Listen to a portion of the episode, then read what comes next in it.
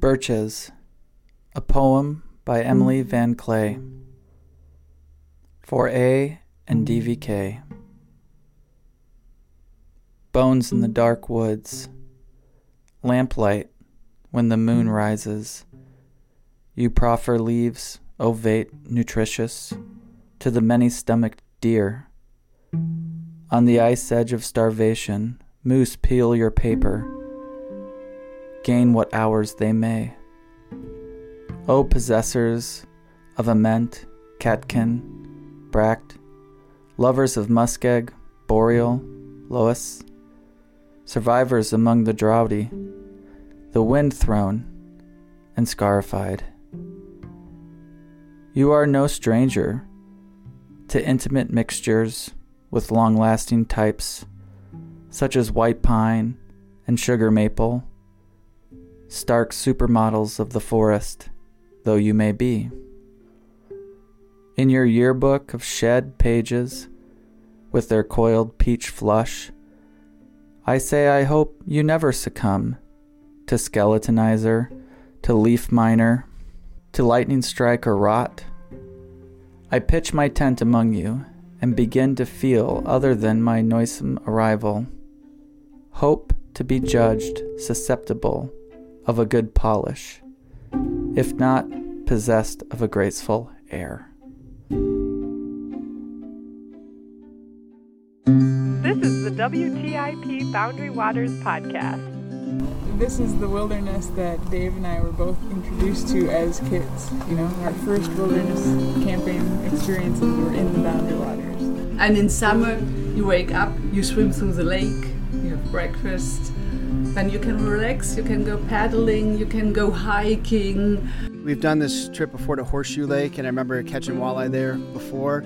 I went on a canoe trip in the Boundary Waters, and it's it was really cool. It was my first time. The route from Ram Lake back to Poplar Lake with with no packs, with, with only a day pack, uh, we take it in one day. Well, you can look to Venus, you can look to Mars. I will set my sights by the northern star, and in the deep dark blue come the northern lights. Oh, and in the deep dark blue come the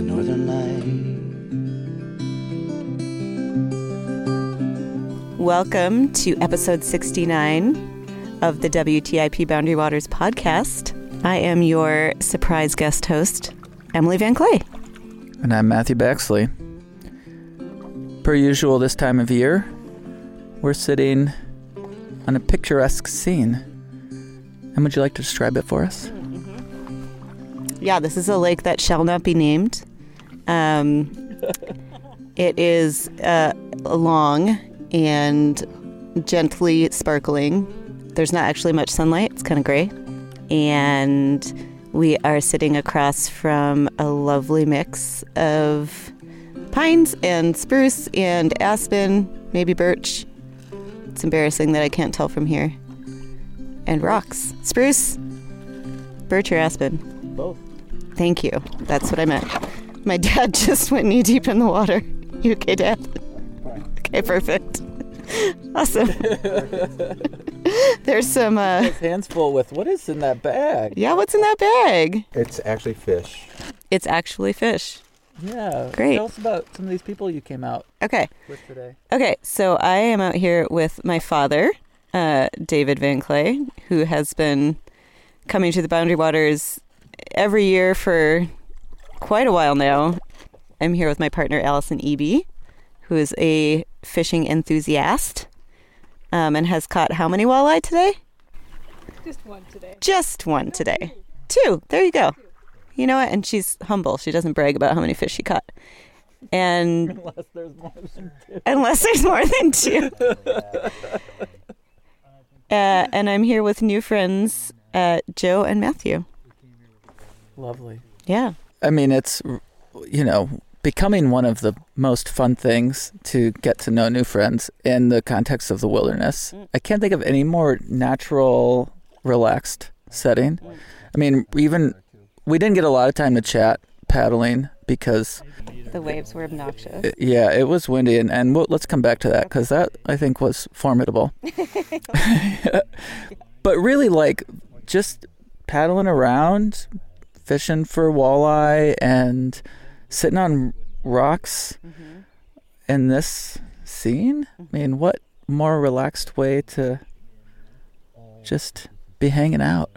Yeah, agreed. I think everybody's listening to this probably relates to that in some way. So this usually uh, on the podcast we have some sort of theme, Great. and this theme is all about just like process, Okay. right? Yeah. So we had a process of coming out here today. Mm-hmm. We, you know, it was gone on for a long time. Joe has had this process of getting to know your dad mm-hmm. over many years. Mm-hmm. And uh, hopefully they're going to share a little bit about that. You have had this process of getting to know this place that has really extended throughout much of your life. Yeah. So, in the theme of process, uh, let's start with the process of paddling out here. Okay. And then we can talk a little bit about your process of falling in love with the place that we're sitting in right now. I love it. Do you want to describe the uh, conditions? Yes. Okay. Uh, the conditions getting out here were very windy. There's some significant wave action. Um, a little bit of nose flapping of the canoe. Nose flapping? What? Can you define that, please? yeah, yeah. That's where the nose of the canoe flaps up and down. Oh, right. Yeah, yeah, yeah. Like a roller coaster. Like a, I w- was gonna say a bronco, though I've never been on one, Ooh. but similar. Yeah, maybe one of those mechanical bulls. Mm-hmm. Yeah. The rollers were big. The rollers were large. Yeah, they were big, and we packed our canoe in such a way that the lightest person and the f- smallest amount of gear was in the front of the canoe, also. So there was, yeah, some good choices made there. And my shoulders are still burning a little bit. We definitely had to, like, we had to really paddle uh, with all of ourselves in order to get out here. Uh, oh, and we went, well, maybe I won't be too specific about because I don't want to give away the location. We had a good portage, too. We had a good portage. It was tall. It it went up. Steep. It was steep. It was tall and steep, and it went up for a while. Um, carried the canoe. And I carried the canoe, which I like to do. Um, that was something that I found. I did it. I learned to do when I was in college, and I was um, up here in the Boundary Waters, and I went on a trip actually with all all female identified people for the first time, and we all learned together that we could carry canoes, and it wasn't because we had thought we were weak before, and it wasn't because we were with, you know, male identified people who were jerks. But there's just this way that, in an unspoken way, those gender divisions tend to happen, you know. Um, and nobody wants to be figuring something out that's difficult in front of people who seem to know what they seem to already know how to do it. Um, so that was really that was one of the things. One of the times that I fell in love with this place was kind of learning my own strength um, in that context and being like, "Ah, I guess I can do whatever I need to do. And that's really helped me in the rest of my life too, actually. So it sounds like you came up a lot growing up with your dad, Dave, who's over there wrapping up his walleye cleaning extravaganza. But there was something about that trip that was sort of a rite of passage for you and many of the people that were on that. What was the process like before and after that? Yeah. Well, I mean, I think as a kid and really as a teenager and young adult too, it was really easy to let my parents take care of everything. Um, And why not? and why not? Because that's kind of your job when you're a kid, right? Um, and I, you know, when I was, I went through a stage where I felt like I was being dragged into the woods, and it wasn't what I wanted to do. And then I went through a stage where, uh, as a teenager, my friends and I loved being in the woods, and then I was like, oh, maybe this thing my parents made me do for years and years was actually kind of great. But yeah, I think I, I definitely wasn't. Um, wasn't in a place where I actually had all the pieces for how to make being in the wilderness happen for myself. Yeah. You had a lot of pieces, Yeah. But they hadn't like kind of been all put together. Yeah, I definitely didn't feel like I knew how to make that happen. And uh, studying up at, at Wolf Ridge as a undergrad and, you know, getting to plan and take our own trips out into the boundary waters was was one of, yeah, was one of those moments where um, I was able to kind of see the whole picture, make my own preparations, take responsibility. Um, and I found out that I was stronger than I knew. I had more endurance than I knew, and um, and love the woods even more because of it. I think just yeah, that's not very specific. It's a big thing, though. That's a big thing. Yeah, it's a really big thing. And you're Yeah. with peers. Yeah, So that is such a different dynamic at that point. for sure, for sure. And yeah. like, there's no hierarchy that can kind of come with family. So you're Yeah. all like kind of expected to share the load Yeah. and the responsibilities. That's Yeah. a big difference. Yeah, absolutely. And, you know, you sort of it's also a time at least it was for me to kind of find your voice and and figure out that I have opinions about how to do things, uh, you know, the way I want to do things or there's ways that I like to interact with the outdoors that might not be the ways that I was, you know, that I that I did growing up. I learned how to J-stroke. That was that was key. That was a big exciting moment for me. I was like, "Wait a second. You can steer the canoe without just putting the paddle on the other side?" Yeah. Which is that's an empowering thing. It is so empowering. And yeah, without that, I mean, without that experience, I don't know that I would know. I don't know that I would feel as confident now taking out people who've never been on a canoe before. You know, like I don't know if I would be as confident in sharing it with other people. mm-hmm. Yeah. Thank you. Thank you. And so, Al, Yeah. uh, your partner over here, of how many years? um, 18. 18 going on 19, maybe. Or 17 going on 18. 18. Somehow. At this point, it doesn't matter. It's, cl- you It's a long time. Yeah, sometimes. Uh, you introduced Al to the Boundary Waters. Yes. Uh, so we're going to hear a little bit about that Great. Yeah. Get Al over here. in just a minute.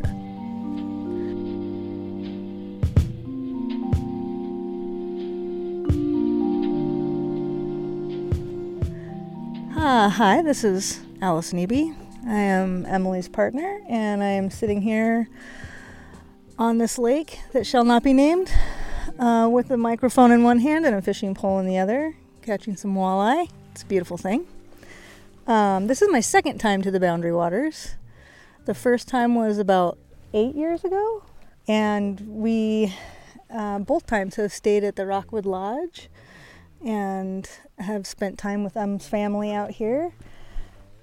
Emily's family is really my introduction to the Boundary Waters and also the Upper Peninsula of Michigan.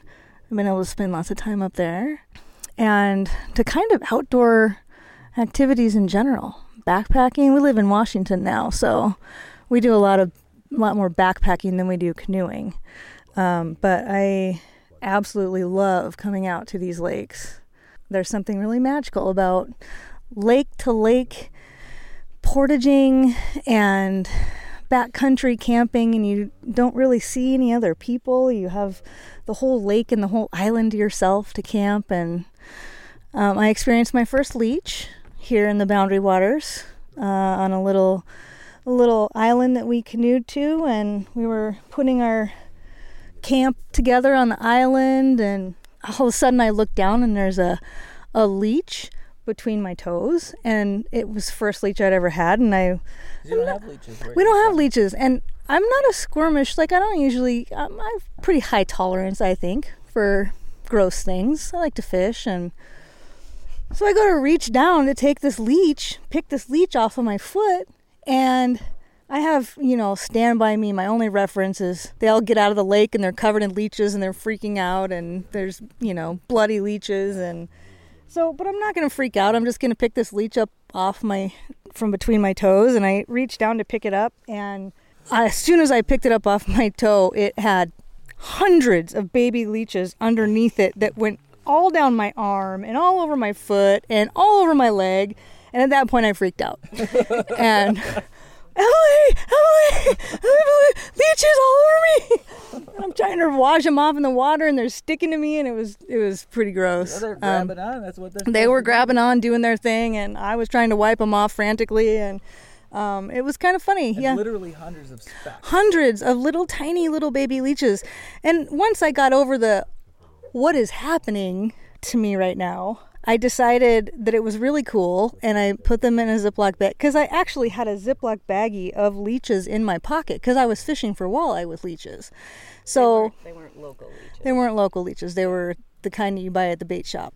But the one on your But the one on my foot came out of the was, and I thought, look, if I can carry a bag of leeches in my pocket for walleye, I can certainly bag up Mama Leech here uh, with some babies and take it back to the cabin for the nephews. Because who doesn't want a pet leech with babies? I did anyway at that I think point. a lot of people don't want that. Well, maybe not, but Rudy and Ava really did want it. I thought it was pretty special. so I bagged him up and brought him home. We made him a little aquarium out of an old mayonnaise jar, and we had that mama leech for a little while while we were camping, at least. Yeah. And the way you were describing it to me earlier is that it was actually kind of like, like there was a sense of I don't want to anthropomorphize it too much, but there was a sense of nurturing. Like the leeches would all kind of come back together under the mama. Oh yeah. Like was- She was like the mother ship. Yeah, Yeah. and all the little leeches came back. Yeah, and they were all seeking safety under her and catching her They would all curl up into Yeah. little circles too. into little circles, and then she just would kind of flatten herself out, and there was a whole whole bunch of little baby leeches underneath her that were just hanging out. Yeah. I don't know how long they do that for, or, or yeah. There's a dog barking. So interestingly, a- we. a? It's not a dog. oh, it wasn't a dog. It's a frog. That's a frog. Yeah, I think it's like uh, 20 feet over that way. That sounded very much like a dog to me. Yeah. Um, we've also just heard some fireworks off in the distance, which threw all of us off a little because we feel like we're surrounded by wilderness and haven't seen any other people. And but it's Fourth of July weekend, and we did hear a couple of fireworks. Yeah. Yeah. Which is, I mean, it sounded like gunshots, so that's, you know, I'd rather hear fireworks than Yeah. gunshots. Cool. So this is your second time in the wilderness, Second time in the, boundary waters. boundary waters. Yeah. hmm but you've had lots of wilderness experiences. I thought you articulated well the uniqueness of the paddling experience. Mhm. Um, and in the scheme of all the things, all the ways that you like to travel, what do you think uh, makes this u- unique? Um, well, I mean, just the lakes upon lakes is really what makes it unique. And the dogs. And the and the frogs that sound like a dog in the distance. That's funny. Um, just the lakes upon lakes. I mean, I'm As an angler, I would imagine. yeah, I mean, I'm from Washington where, you know, we do a lot of backpacking and we get a, you know, but it's a lot of uphill and and switchbacks and, you know, getting up to alpine lakes, which I love alpine lakes in its own, you know, it's a that's a great way to go be outdoors. Um, but you really have to work hard to get away from people in Washington. And so uh, here you get to, you know, just get a backcountry permit and then launch your canoe on a lake and it's kind of the best of both worlds. It's it's like car camping and backpacking. You get to take all the stuff you know you get to take all the all the luxury sort of sort of speak of mm-hmm. car camping except that you get to get into the wilderness which for me is I was won over the first trip we did. I was like, "Oh, I wish we could do this more," you know. Fish from, right from camp. We'll fish right from camp, you know, and the portaging is usually not that brutal, you know. It's not it's not a long distance. You're not having to do a Says this as the person who doesn't carry the canoe. I, I say that I say that as the person that carried the um, Duluth pack, Yeah, which is considerable. not the canoe. Yeah. But Um, um, this the fishing rods that were a bit of a cluster. well, and the fishing rods that were much of a cluster. That was yeah. A Um, lot of learning I might do that differently next time. Um, but um, I, I will say that it's such a short distance that usually because there's so many lakes that it it's like okay we're just gonna tromp tromp tromp through the brush for a minute and then we get to be free on the lake again. you know, and do some more paddling. So I love it. I love that you can get into the backcountry and still have all the, yeah, car camping stuff. It's kind of fun.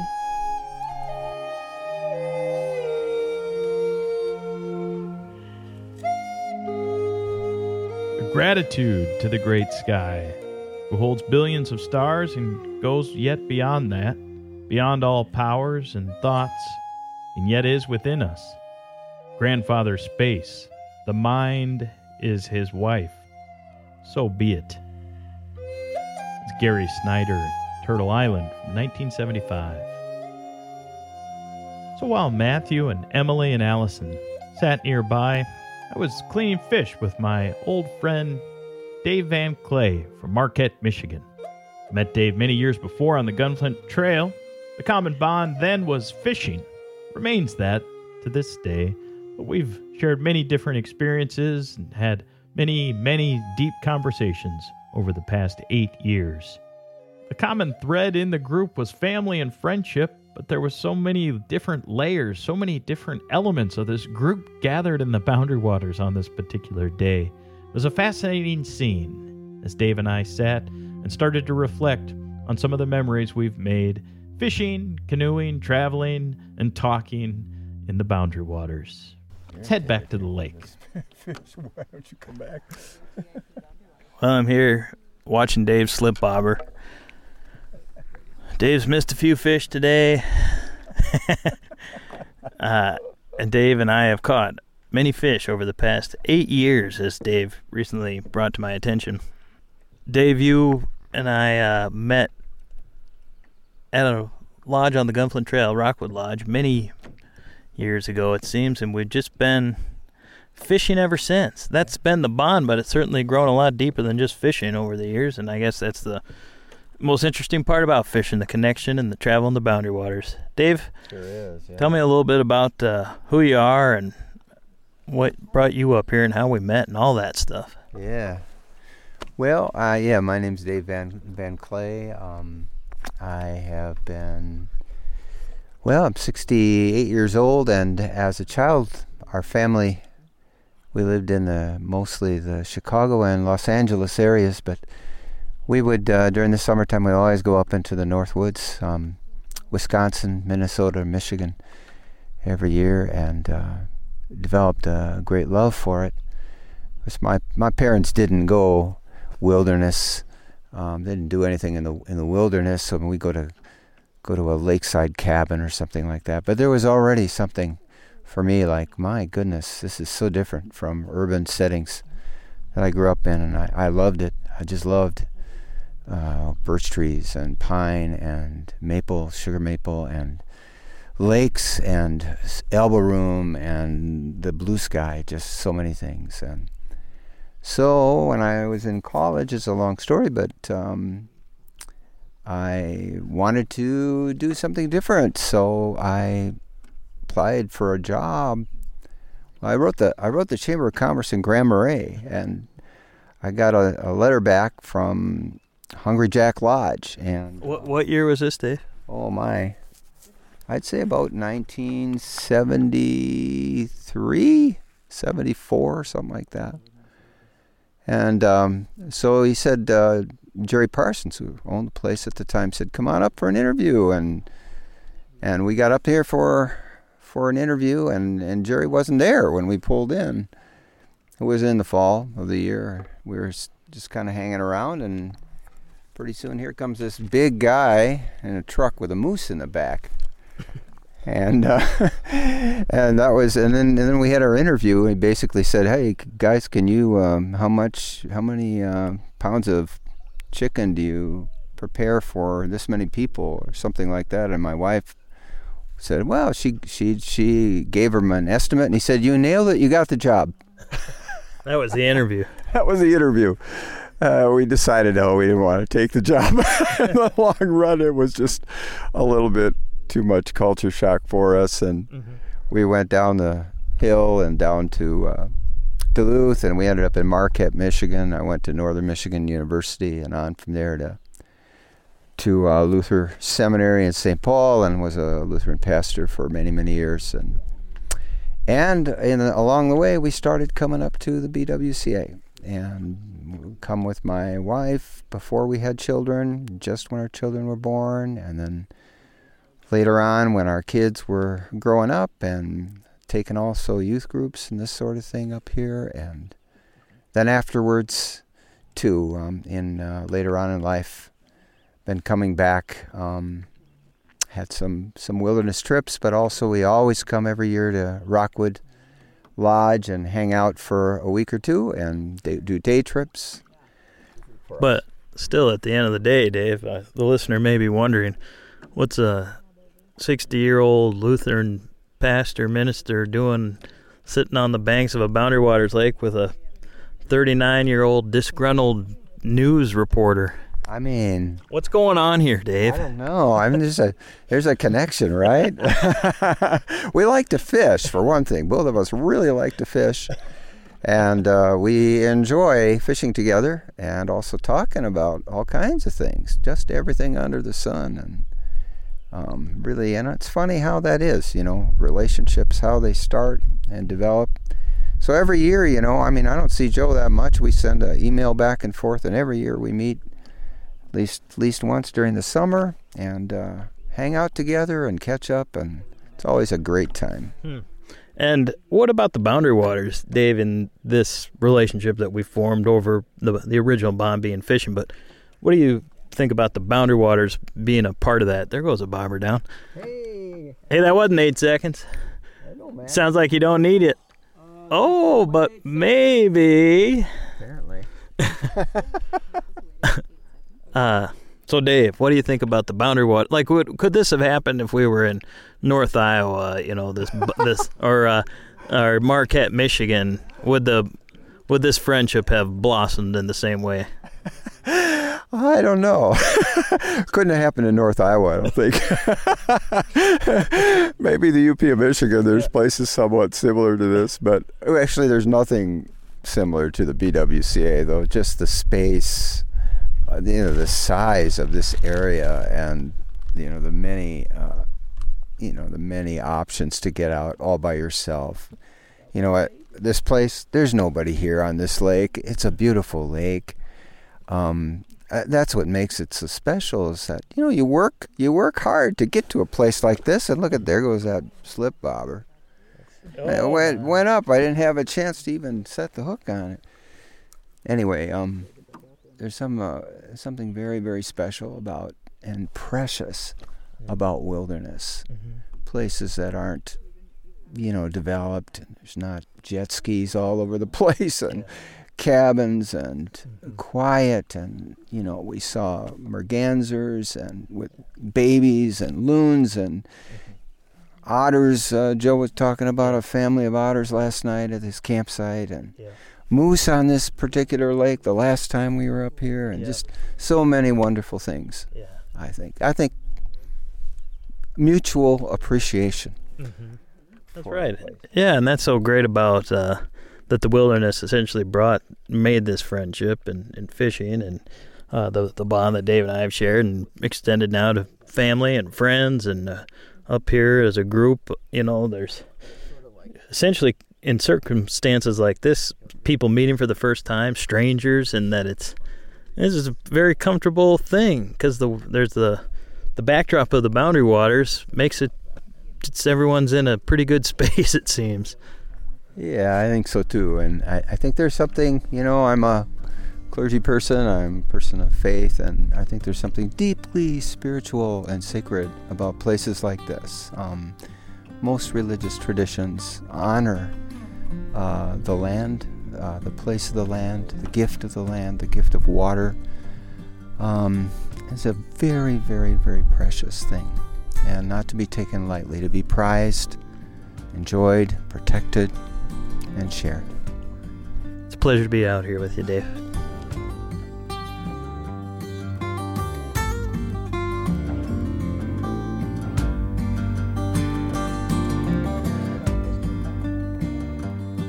Well, Dave had just hooked into uh, what hopefully is a walleye. And uh, there's people jabbering about something called a two o'clock nap time. And uh, as we transition back to our canoes here in a moment, we're going to hear a little poem. But before we do, would you mind, Em, telling us a little bit about your poetry? Okay, Okay. well, I write poetry. That's true. Um, That's what you do. That's what I. That's what I do professionally. That, and I'm a circus artist, so I have a have a really fun life right now these days. Um, so my first book is mainly set in Upper Michigan. It's memoir poems mostly. It's called The Cold and the Rust. Um, and then I have a new book that just came out in kind of in January. COVID made the whole release process really different this year, mainly because there was a shortage of paper. That's one of the things that we've there was a shortage of. Yeah, so the release date got pushed back, and some orders got shipped late. Anyway, but if you ordered that book, hopefully you have it by now. Um, and that book is called Arrhythmia, uh, and it's a book about various kinds of grief, uh, mainly the grief of losing a dear friend, but also um, some poetry about climate change and uh, sort of coming of age and queerness stuff. Yeah, it's a. excited to read that I hope you like it. Yeah, um, yeah. That's that's that's what I've written so far. Um, and right now I'm working on fiction, which is a hard thing to figure out after a decade of mostly just writing poetry. But I'm having a good time trying to tell stories. Sort of trying, trying. Yeah, that's all we're doing. We're all just trying. Yeah. From the Boundary Waters Canoe Area Wilderness. Thanks for listening. I just sing when I paddle feeling not thinking if the strokes are true. We're gonna get through to the other side. Out in the night, the waves beat the shore. You can hear 'em pounding, you can hear 'em roar. Oh, roll me, rock me in my dreams. You can roll me, rock me I like to sing, I love to dance. I play the fool if I got the chance. All around the campfire light. All around the campfire light. All around, all around, all around the campfire light.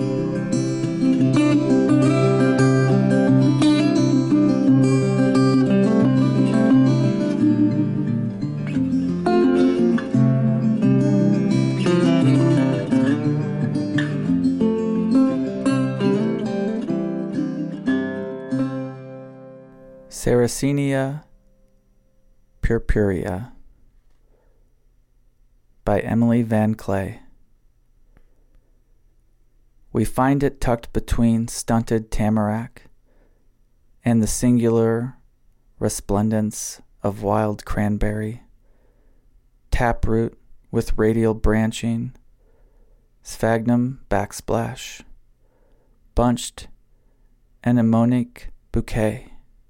More than any other plant, the bog's own creature, Sarracenia worships water over light, fattens its leaves, gives them mouths to drink from. Late in the season, a single pinwheel rises above lurked in shade, dries to a crackle, an obsolescent sun. Those leaves, their labial openings, veined red and green like frog skin, peach fuzz angled down to tangle their hair legs of caught insects, coerce them ever lower. Gastric common room of the inner sanctum, where today two fruit flies float, immobile, their body specks, destined for speckless disillusion in no way more brutal than our own omnivoric conquests. Yet we observe from a distance, unclear on the line that divides the monstrous from the sublime.